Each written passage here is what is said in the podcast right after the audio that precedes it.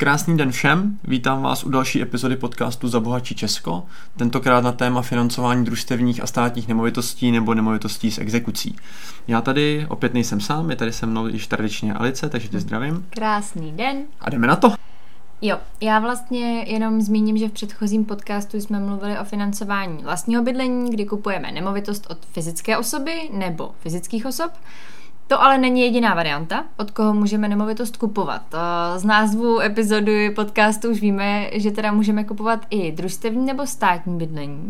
Tak já bych asi Vašku začala tím, jaký je rozdíl mezi koupí nemovitosti od té fyzické osoby a mezi koupí státní a družstevní nemovitosti. Mm-hmm.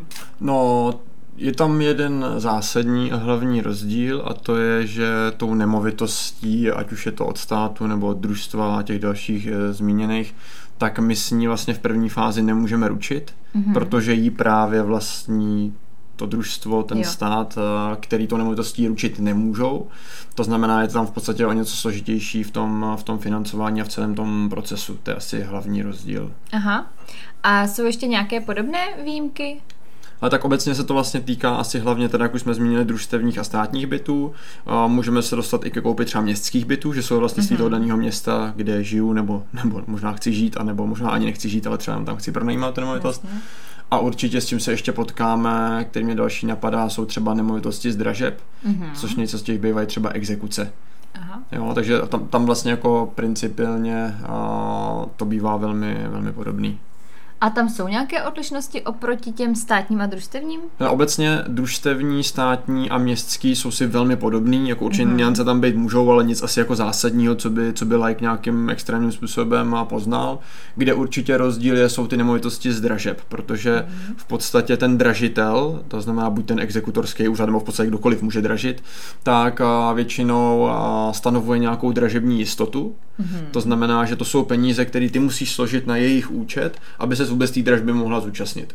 Když vyhraješ, tak to berou jako tvoje vlastní peníze vložený do toho, do toho financování té nemovitosti. Když prohraješ, tak tě vrátěj a jo. ty peníze dostaneš mm-hmm, zpátky. Mm-hmm. Takže to je třeba rozdíl oproti té koupy těch, těch nemovitostí, ať už od státu, od města a tak dále, že tam nic takového, nic takového není. OK, takže to asi chápu. A teď tomu financování teda. E, to vlastnictví je trochu jiné, tak asi i to financování bude jinak, že jo? Mm-hmm. Přesně tak. Tam je právě problém, že vlastně ani jedna z těchto těch, řekněme, institucí nemůže tou nemovitostí ručit, to znamená, ty ji mhm. nemůžeš dát do zástavy. Mm-hmm. V té první fázi, teda řekl, mm-hmm. abych byl jako úplně přesný. To znamená, že a, to, co musíš udělat, je a, zafinancovat to nějakým úvěrem, pokud teda na to nemáš vlastní zdroje, mm-hmm. tak mhm. zafinancovat to nějakým úvěrem, kde neručíš tou nemovitostí. To znamená, pokud by to byla nějaká úplně nižší cena, tak se teoreticky dá použít třeba uh, takzvaný úvěry na bydlení třeba od stavebních spořitelen nebo, nebo celkové úvěry ze stavebního spoření, protože některé ty stavební spořitelny mají nějaký limity, do kdy nepotřebují ručit. Mm-hmm. Což je za mě ta horší varianta většinou. Ta lepší varianta je použít takzvaný předhypoteční úvěr, mm-hmm. kdy vlastně banka říká, dobře, my ti, uh, my ti půjčíme ty peníze i bez té zástavy, s tím, že ale ty nám slibuješ, že do určité doby tu nemovitost, ta nemovitost bude převedena do tvého osobního vlastnictví mm-hmm. a tím pádem a potom už se to z toho stane v podstatě normální hypoteční úvěr, že v tu chvíli už ty můžeš ručit. To znamená, v podstatě to vypadá tak, že banka mi půjčí peníze, aniž bych já ručil tou nemovitostí, ale pod, tím, eh, pod tou podmínkou, že já mám nějaký, řekněme, glade od toho státu, mhm. města, mm. družstva, že do určité doby, to znamená většina těch bank to má rok, některý třeba maximálně dva roky, musí být ta nemovitost převedená do mého osobního vlastnictví. Mm-hmm. Jo, tady pozor na jednu věc, ne všechny družstevní státní a podobně byty, a, tak to družstvo je rozhodnutý je prodat. Ve smyslu, teda, pardon, převést do osobního vlastnictví. Jo, to znamená, že vy v podstatě jako překupujete tu účast v tom družstvu hmm. a v tom hmm. případě vůbec na to nejde ani použít um, předhypoteční úvěr, protože v tu chvíli já nemůžu ručit nemovitostí ani nikdy v budoucnu, že oni do mého vlastnictví zatím nepřevedou. Mm-hmm. Jo, to znamená, tady to se bavíme o případech, kdy bydlíme v družstevním bytu a družstvo řekne, jsme ochotní odprodávat ty byty, jo. odprodávat je do osobního vlastnictví. Tím pádem vy víte, že máte nějaký datum, který oni jsou většinou schopní vám vystavit jako potvrzení. Dám příklad, teď je co červen a 2021, tak družstvo mi řekne nejpozději do dubna 2022 převedeme nemovitosti, pokud teda budou peníze na našem účtu mm-hmm. a tak mhm. dále a tak dále, převedeme do osobního vlastnictví vlastnictví. To znamená, ty máš možnost ten rok mít ten předhypoteční úvěr. Mm-hmm. Ten předhypoteční úvěr funguje tak, že neplatíš to, co jsi spůjčila, ale platíš jenom úroky. Mm-hmm a většinou máš, no většinou, vždycky máš vyšší úrokovou sazbu, mm-hmm. někdy třeba o, o procento a většinou se tak pohybuje okolo plus minus procenta víc. To znamená, ty si sjednáš normálně klasickou hypotéku, budeš mít sazbu, teď dám příklad 2,39 a oni ti na ten rok dají 3,39 Mm-hmm. S tím, že ale platíš jenom úroky, ne, ne tu částku, ne kterou jsi spůjčila. Mm-hmm. Jakmile převedeš nemovitost do vlastního, no, to tam bude na katastru napsaná na tebe, v tu chvíli se ti to automaticky překlápí do té hypotéky, kterou jsi původně sjednala, z 2,39 a platíš klasickou hypotéku. Mm-hmm. Jo, to znamená, ale znova jenom upozorňuji, jedná se to pouze u nemovitostí, kde ten její držitel je ochotný to prodat do, do toho osobního vlastního, převést do toho osobního vlastnictví, protože ne vždycky to tak je. To družstvo může tu nemovitost si chtít nechat a ty vlastně jaká překupuješ ten členský podíl mm-hmm. v tom mhm. družstvu, tam už se to musí řešit jiným způsobem a nedá se to řešit tím předhypotečním úvěrem. Ale tohle to je informace, kterou já se na začátku dovím. No jasně, jako pokud se na ní zeptáš, tak jo. se jí dozvíš. Ano. Takže důležitý se zeptat. Ano, přesně tak. Mm-hmm. Uh, je tady potom rozdíl v tom financování mezi tím družstevním a státním, nebo to je úplně stejný. Ne, ale principiálně je to vlastně u všech těch stejných, říkám, jediný rozdíl je u těch exekucí je tam, je tam ta dražební jistota, to je v podstatě jediný rozdíl. Já možná ještě zmíním, jsme se teda o tom předtím bavili, tak zmíním jednu, jednu věc. Neznamená to, že nemůžu použít třeba hypoteční úvěr na nemovitost, kterou to družstvo nebo ten stát nechce odprodat, nechce mm-hmm. převést do osobního vlastnictví. Můžu, ale musím použít jinou nemovitost k zástavě. Jo. jo, protože mm-hmm. zase tu banku zajímá zástava a jestli ta zástava je v osobním vlastnictví, buď mě nebo, nebo mých rodičů, případně mých dětí. A, a pokud ano, tak, a, tak já můžu použít jinou nemovitost a tuhle tu i tak můžu koupit klidně na hypotéku. To problém není. Mm-hmm. Jenom je problém, že já tam nesmím tu nemovitost zastavovat, pokud nebude převedena do mého osobního vlastnictví. Jo. OK, takže to byla vlastně moje jakoby další otázka, kterou jsme trošku zodpověděl, že vlastně, když si teda chci vzít klasickou hypotéku, tak buď vlastně, jak jsi zmínil, musí tam být ta předhypotéka tak. a ten převod vlastně tak. potom na mě, a nebo teda ručení jinou, nemovitosti. nemovitosti. Přesně jiná tak. cesta. Případně pokud by to říkám, pokud by to byl jakoby extrémně levný byt, protože většinou ty úvěry na to bydlení bez ručení, co mm-hmm. některé stavební spořitelny nabízejí, mají vždycky nějaké jako omezení v té sumě, protože samozřejmě taky nejsou uh, ochotní podstupovat nepřiměřený riziko, že někomu dají 10 milionů bez zástavy. No, Já to prostě neudělal. Ale pokud bych to kupoval na nějakém menším městě, vesnici nebo tak, a ta cena té nemovitosti byla třeba 800 tisíc, což už dneska začíná být trošku science fiction v podstatě všude, ale ještě pořád to jde, hmm. tak tam jsou třeba i některé stavební spořitelny schopni ty peníze půjčit na bydlení bez zástavy. Mm-hmm. Takže tam by to teoreticky šlo, protože oni zástavu prostě neskoumají. Mm-hmm. Jo, ale jakmile bych chtěl koupit družstevní byt tady v Praze, kdy to stejně je prostě 5-6 míčů, mm-hmm. tak tam už mám s takovýmhle úvěrem smůlu. Tam už, no, tam už to musím přesně tak, jak říkáš, buď před hypotékou, nebo, nebo případně, případně tím úvěrem s, s jinou zástavou. Mm-hmm. Potřebuju já v tomhle případě své vlastní zdroje? A tady to funguje úplně stejně jako u jakéhokoliv jiného úvěru. Mm-hmm. To znamená buď to, těch 10 až 20% vlastních zdrojů, nebo to řekl víc, když, mm, když jako mm. bude, o tom jsme se bavili už v předchozích dílech, což bych sice nedělal, ale může být, a nebo případně další nemovitost do zástavy. Furt tam prostě mm. musí být splněný to, že buď v té hodnotě té zástavy, anebo ve vlastních penězích musíme mít minimálně těch 10 až 20% těch peněz. A samozřejmě taky další důležitá věc je sledovat, protože ne všechny banky před hypoteční úvěry dělají. Mm-hmm. Jo, to znamená, my si sice můžeme vybrat banku, že se nám líbí jejich úroková sazba, ale pak zjistíme, že před hypotéky vůbec nedělají, protože to nedělají všechny banky. Mm-hmm. Tak i tohle je dobrý si samozřejmě prověřit dopředu a, a ideálně někoho, kdo vám to prostě vymyslí, aby to celý klaplo. A upozorní vás na všechny ty další věci, které tam mají být. Mm-hmm.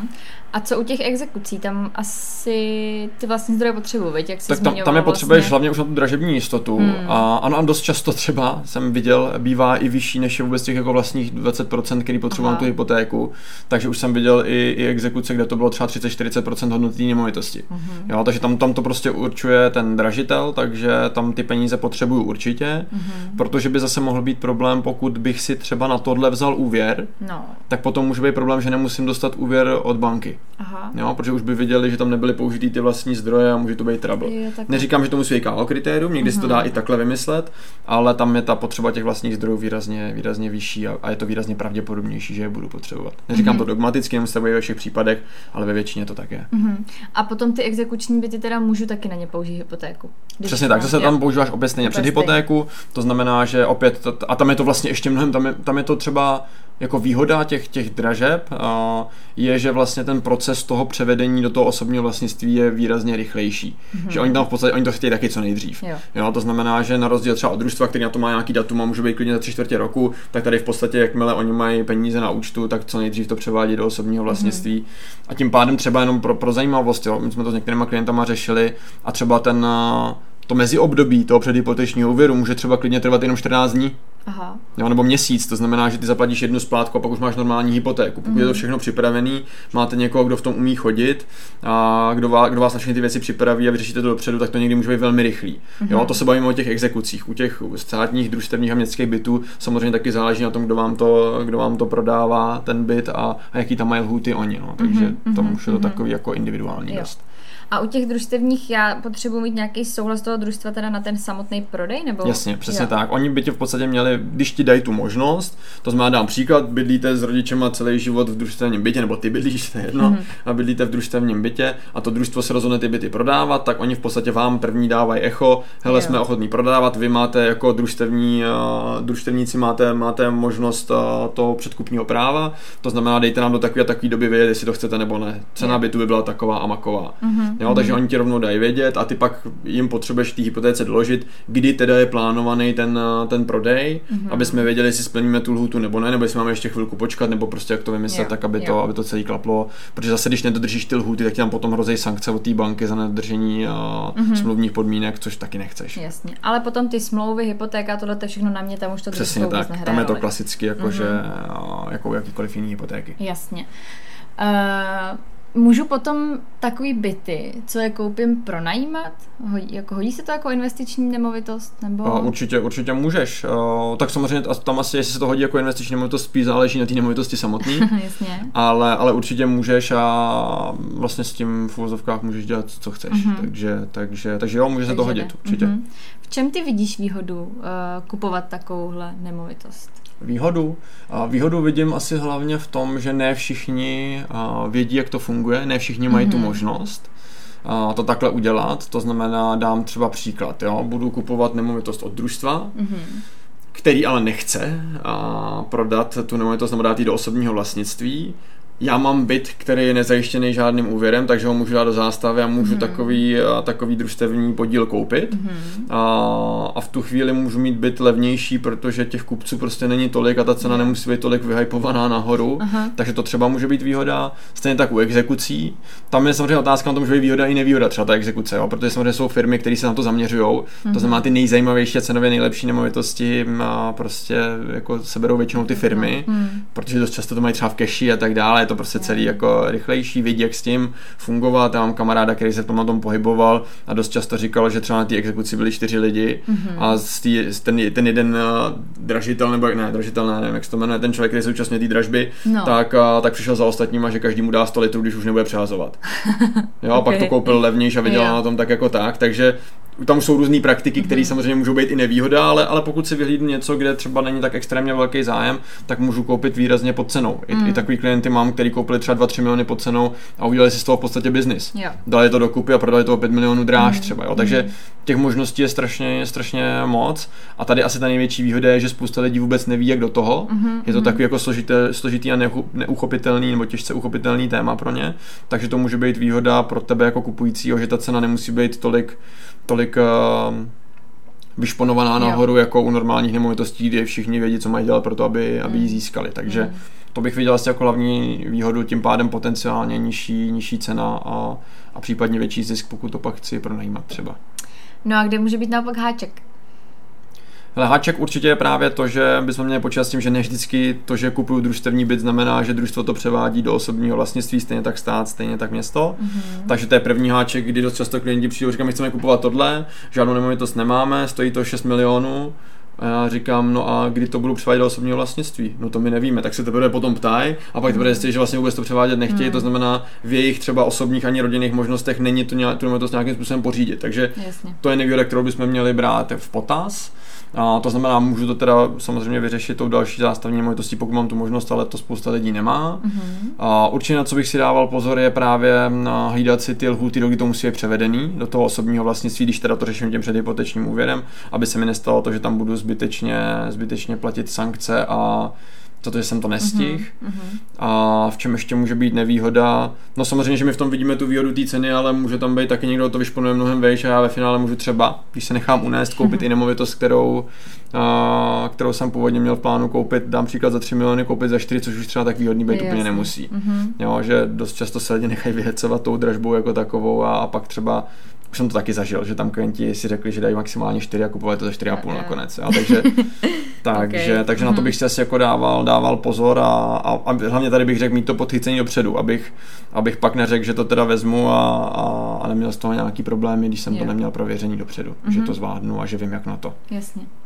Dobře, tak já jenom závěrem schrnu asi za mě, co jsem tak vzala Schrn. tři nejdůležitější věci, jo? Mm-hmm. A ty mě, když tak opravíš nebo doplníš. Dobře. Takže eh, za prvý pro mě je podstatný ptát se, což znamená, jestli se to bude převádět do toho osobního vlastnictví, mm-hmm. zjistit si o tom ty mm-hmm. informace. Druhý, vědět, eh, že na to nepůjde úplně 100% ta hypotéka, že tam je ta předhypotéka nebo u té exekuci vlastní zdroje.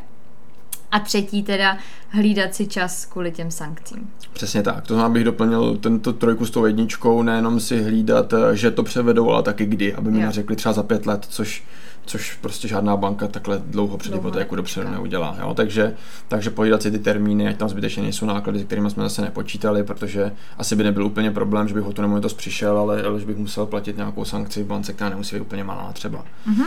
Takže určitě jo a, a hlavně, hlavně zase možná jenom jako jedna věc ještě na závěr k tomu jako doplnění. Řešte to vždycky dopředu, ty peníze. Ne první nemovitost, ale první mm-hmm. peníze, pokud to jde. Jo, ať víte, ať, ať jdete už prostě s nějakou představou, ať se nestane to, že právě si řeknete, tak teda 4 miliony a pak 4,5 hmm. a my zjistíme, že 4,5 je prostě pro vás uh, zničující a, a nefunkční, takže, takže radši první vždycky řešit peníze, ať vím, kam mám koukat a potom teprve jdu vybírat ty nemovitosti. Jasně. Samozřejmě chápu, ne vždycky to takhle ideálně jde, protože to může přijít jako blesk čistého nebe. Mm-hmm, Kamarád mi řekne, že je tady takováhle možnost a já to musím řešit hned, mm. ale pokud jenom trošku tu možnost máte, vždycky první řešit peníze, potom teprve nemovitost. Dobře. To si myslím, že byla hezká věta na závěr. Vyzmeme vás k tomu, ať nám dáte vědět, mm, jestli máte třeba vlastní zkušenost eh, s nějakýma těmahle typama nemovitostí. Určitě nás ohodnoťte, napište nám a tak dále. Přesně tak. A hlavně nezapomeňte, peníze sice nejsou ta nejdůležitější věc v životě, ale ovlivňují všechno, co je důležité. Proto bychom se k ním podle toho měli chovat. Mějte se krásně, hezký den. thank you